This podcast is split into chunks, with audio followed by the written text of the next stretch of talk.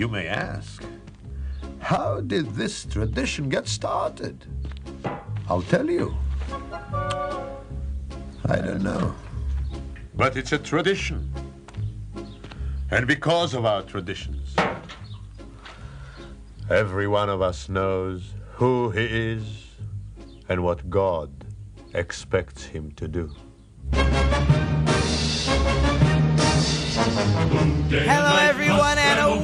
Let's Talk Torah. I am Rabbi Tzvi Jacobson with NRM Streamcast, and we'll spend our time talking Torah, learning stuff, and having fun while we learn.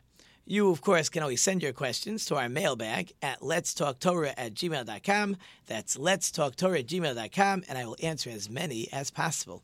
You can also call into the show at 844 999 9249. That's 844 999 9249. And if we can get you in, we'll see if you have something intelligent to add. And if not, we'll uh, move along. I hope you're enjoying the heat. It is a scorcher out there. But again, the heat is good. I like the heat. We had a rainstorm yesterday, but the heat is good. Warms the bones. So when we get to the cold winter, we uh, we stay a little bit warm. Um, for some of us, there's a little bit of a harder day for the intense heat, and that is because today is a fast day. It is a Jewish fast day. It actually begins the saddest period of the Jewish calendar. Now, without let's we're going to take it all slow. Fast day means that you are not eating or drinking anything.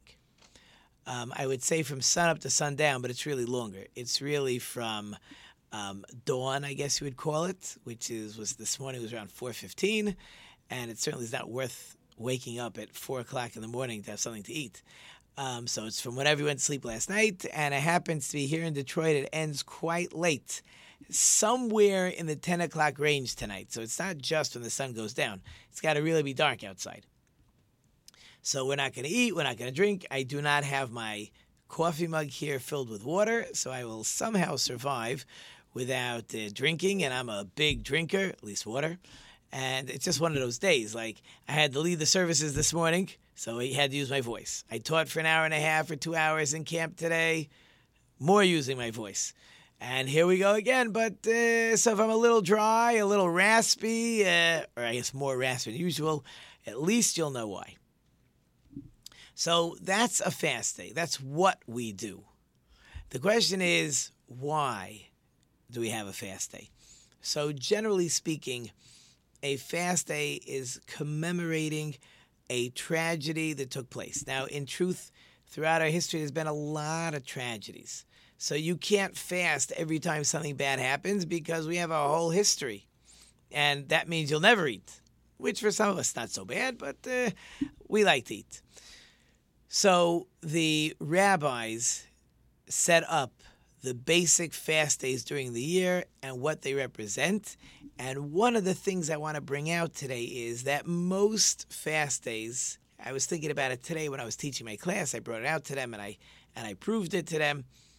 All the fast days seem to be arrows pointing at the destruction of the temple when we're going to go through the reasons for these fast days and, and what happened.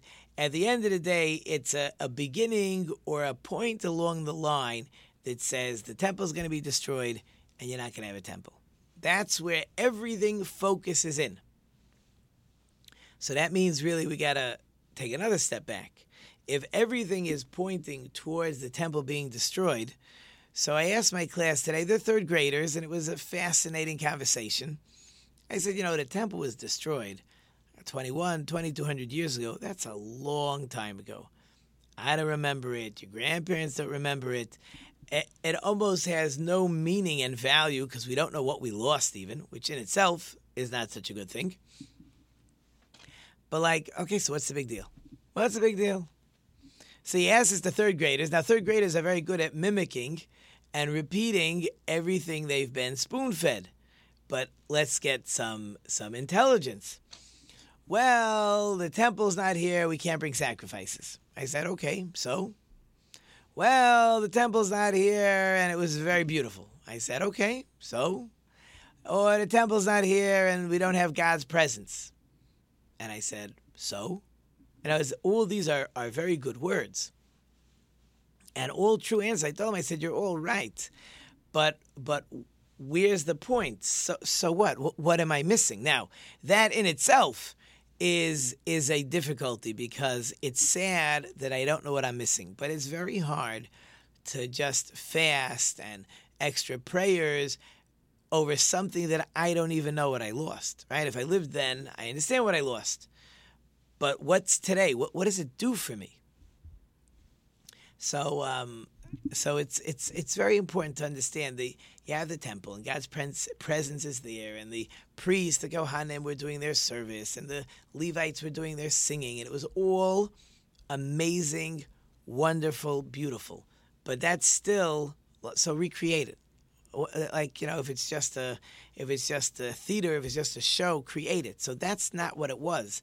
The point was when a person went to the temple and he saw he didn't just see the Kohanim, the priests, doing their service, and he didn't just see and listen to the Leviim sing, and the beauty and the and the majestic building and all the people there. That wasn't it.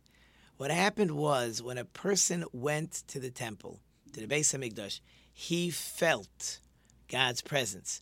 It completely changed a person. Just going once. Now the Torah actually wants you to go three times a year.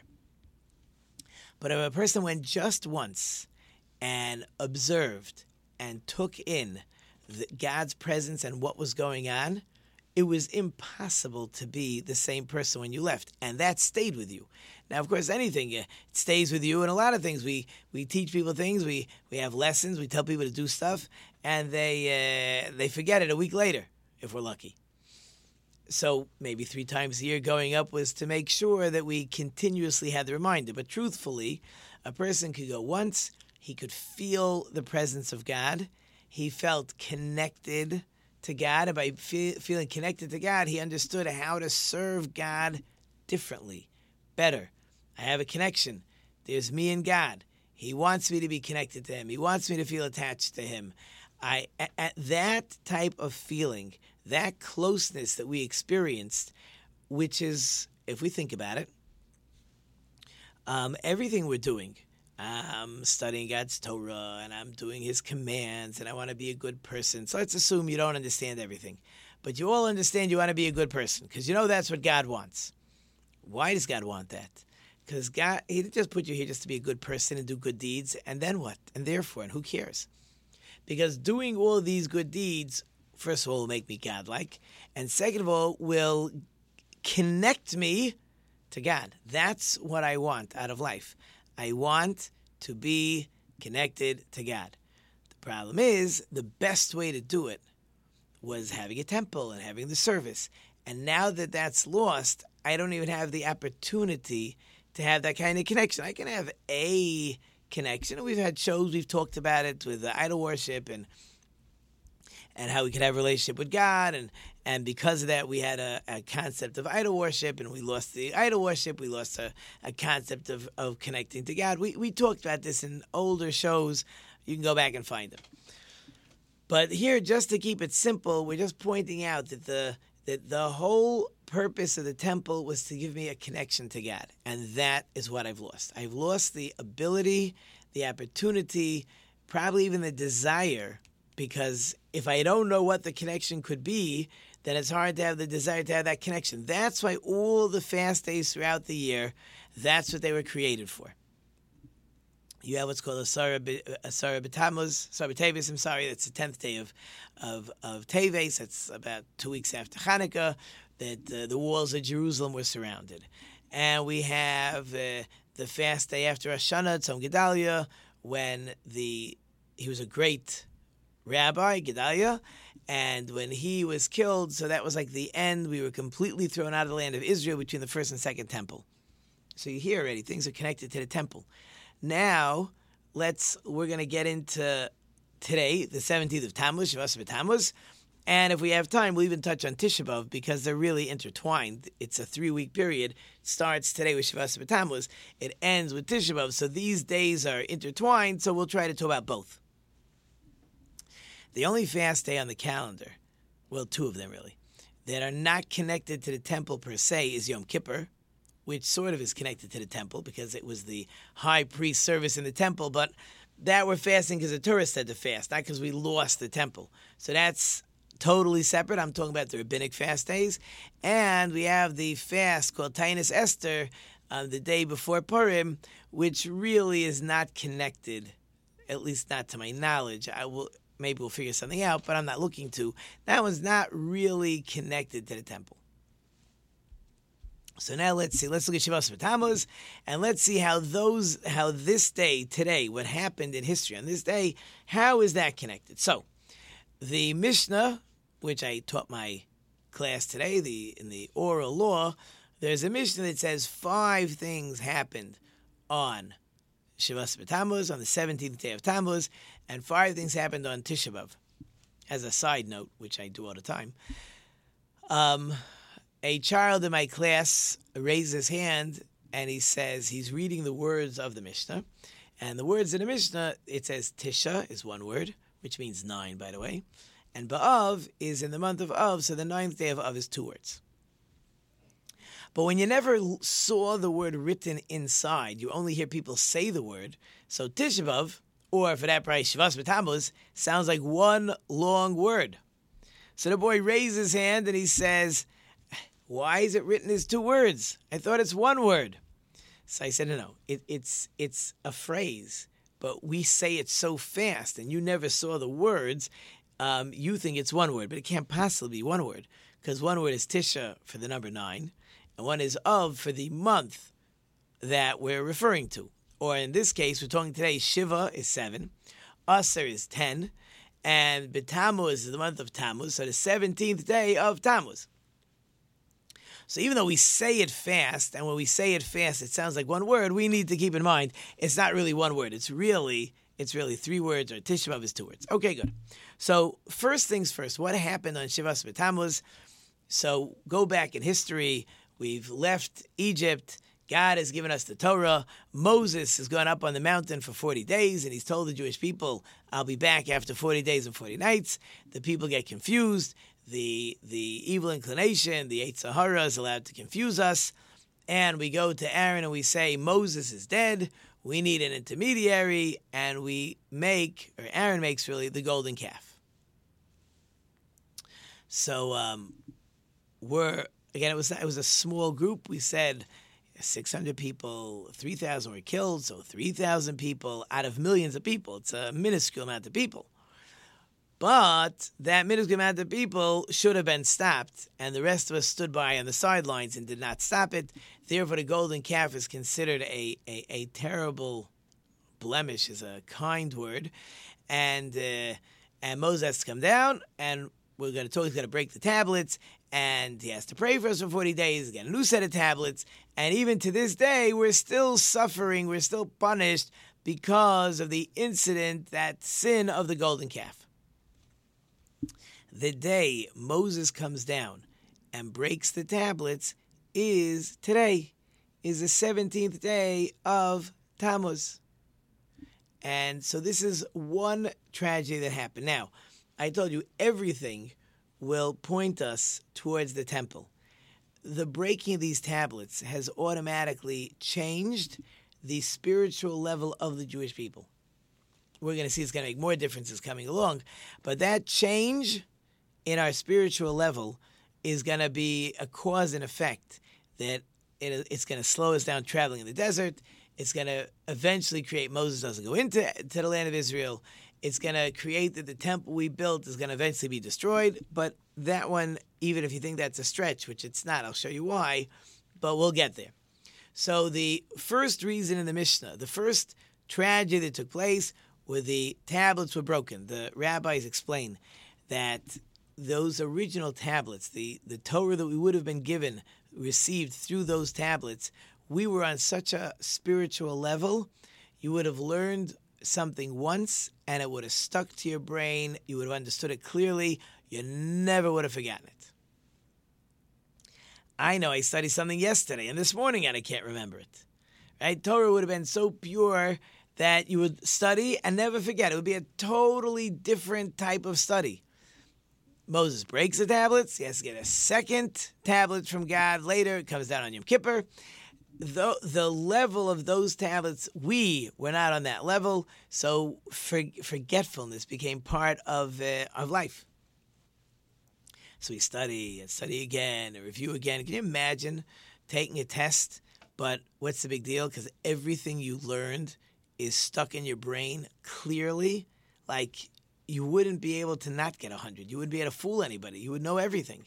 So it's different. So that's tragedy number one. Tragedy number two um, is interesting.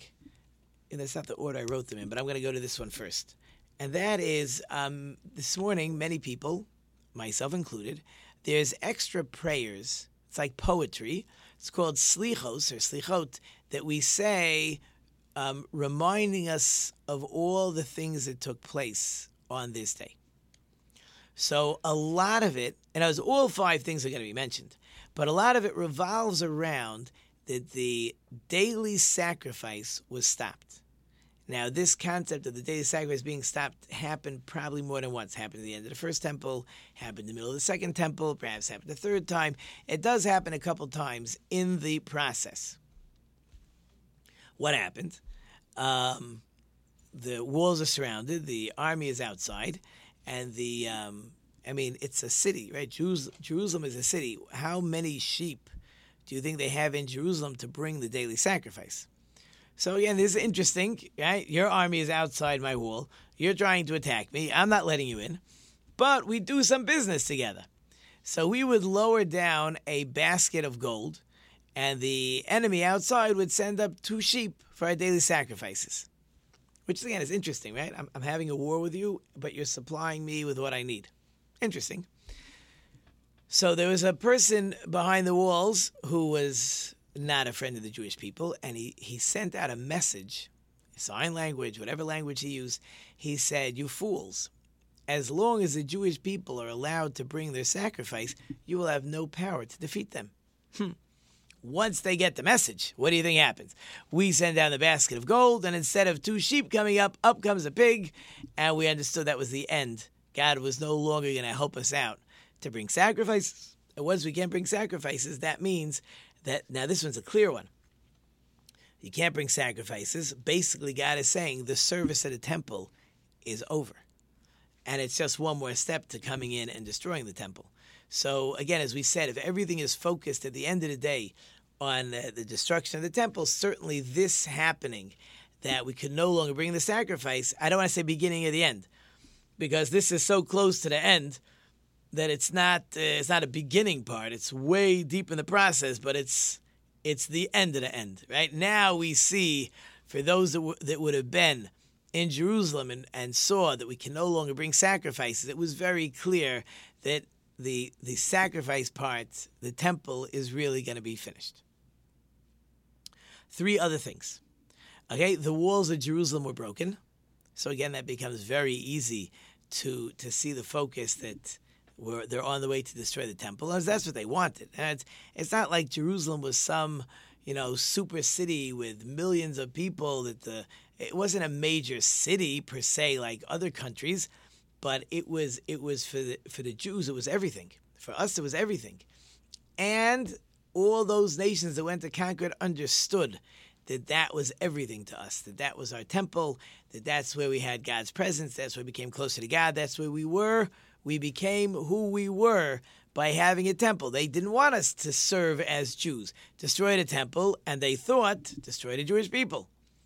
It did not work, right? Obviously, 2,200 years later, in exile, still being in exile, no temple, but but we were still the Jewish people. But we we lost again that connection. Two more things that happened today. Um, one was a uh, he was a officer. Um, his name was Apostomus, whatever language that's in, and he publicly burnt a Torah scroll.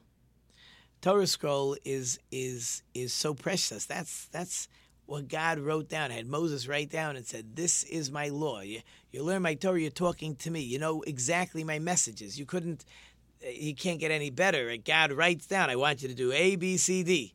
This is how I want you to do it. I'm talking to you. And so a Torah scroll is always put in the ark. It's given honor. Um, by Sephardim, it's in a, you, a lot of times like in a silver case. Um, other people have silver crowns on it. It's it's it's it's so important to us. We're so careful with it that we hand it one person to another. We're very careful. We don't leave it lying around. A lot of times we don't even let children pick it up because we're afraid somebody might drop it. Like a, a Sefer Torah scroll that gets dropped is like people have a fast day for it. It's a tragedy, even even to have it dropped, and that he could go ahead and publicly, some say in the temple, to publicly burn a Torah scroll, he's saying, This is what I think about your religion. This is what I think about your God. This is what I think about you. It, it's so painful that, again, this is. It's a it's a it's a microcosm almost, which is a good word, of destroying the temple, right? Maybe he wasn't in a position to destroy the temple, but he says we're looking to destroy what you believe in, your religion, every religious, spiritual thing you think about, that you believe in. I'll start with your Torah scroll, but I'm going to end with your temple. So again, that's the fourth thing that takes place on Shavasa Tammuz on the 17th of Tammuz. And the last thing, and again, very focused on the temple, very focused on the spirituality of God's presence in the temple. So there was a an idol that was set up in the temple. Some say actually in the in the holy rooms of the temple. It's debatable who set it up. Was it the Safustabis set it up? Was it perhaps Menashe, who was a, a Jewish king from the tribe of Judah? He was, a, I mean, a great great grandson of King David. He did a lot of idol worship. And he brought an idol, according to this, into the temple. So again, that's going ahead and saying if the whole purpose, everything we said at the beginning of our show, if the whole purpose of the temple is to allow me to become close, to have a closeness, to understand God, to feel God, to change me as a person in my relationship with God, so putting an idol in the temple is saying, get rid of your spirituality with God. We got an idol here we're going to worship. So again, that's all fighting, right? all things happening to take away my ability to to become closer to God because you got an idol over here. Um, I do want to I have about two minutes left, so I want to quickly um, just go over some of the the, the Tisha B'av stuff. Tisha B'av is the ninth of Av. That is the saddest day of the calendar. It's also on a Thursday, so I will not be here. And uh, August is coming. We'll see. Maybe I'll take a few more weeks, have family trips and other trips. But uh, certainly Tisha B'av is on a Thursday. I will not be here. Today's fast day. I could be here. Tisha B'av fast day. I'm not going to be here. So, what are the five things on Tisha B'av that took place? So, again, everything revolves around the temple. So, first of all, we have the first and second temple are destroyed. Second, then you that's first and second. You also have that the mountain, the Temple Mount, is plowed over again, just to show no more Temple Mount. You had the famous Bar Kokhba, who led a revolt a few years after the destruction of the Second Temple, and his stronghold city. He was killed, and Beitar, his city, was again was completely destroyed. And who knows? I saw different numbers: half a million people killed, millions of people killed, whatever the numbers were. Right? All that is they thought that they had a chance to get the temple back. Right? All surrounds the temple. That's four, and there's one more, and that is that the spies came back with the bad report and said, God is not strong enough to conquer Israel. We can't conquer it. We're not going to Israel. And the Jewish people cried that night. And God says, Fine, you cry for no reason. Now I'm going to give you a reason to cry. And you're not going into the land of Israel. What does that have to do with a temple? Okay, uh, you could say it delayed building the temple, but I, I really thought of something which is much more clear. Hopefully, I can get it said in about 30 seconds. We were on our way into the land of Israel. We were traveling. We should have gotten into the land of Israel within a week or two. We got delayed by 40 years. Once we got delayed by 40 years, it led to other problems in the desert. One of them being Moses hits the rock.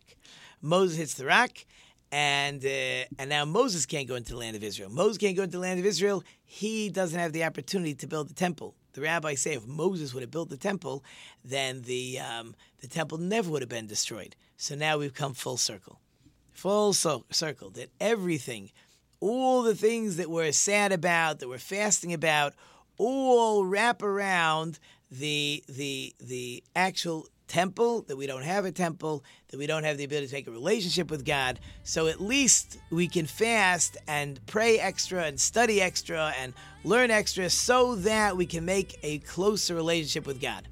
Okay, music's playing. I hope you enjoyed it short and sweet. Thank you, of course, to our wonderful sponsor listeners. You know, I can't do it without you. Thank you to our wonderful production team. We have David and Angel in the back.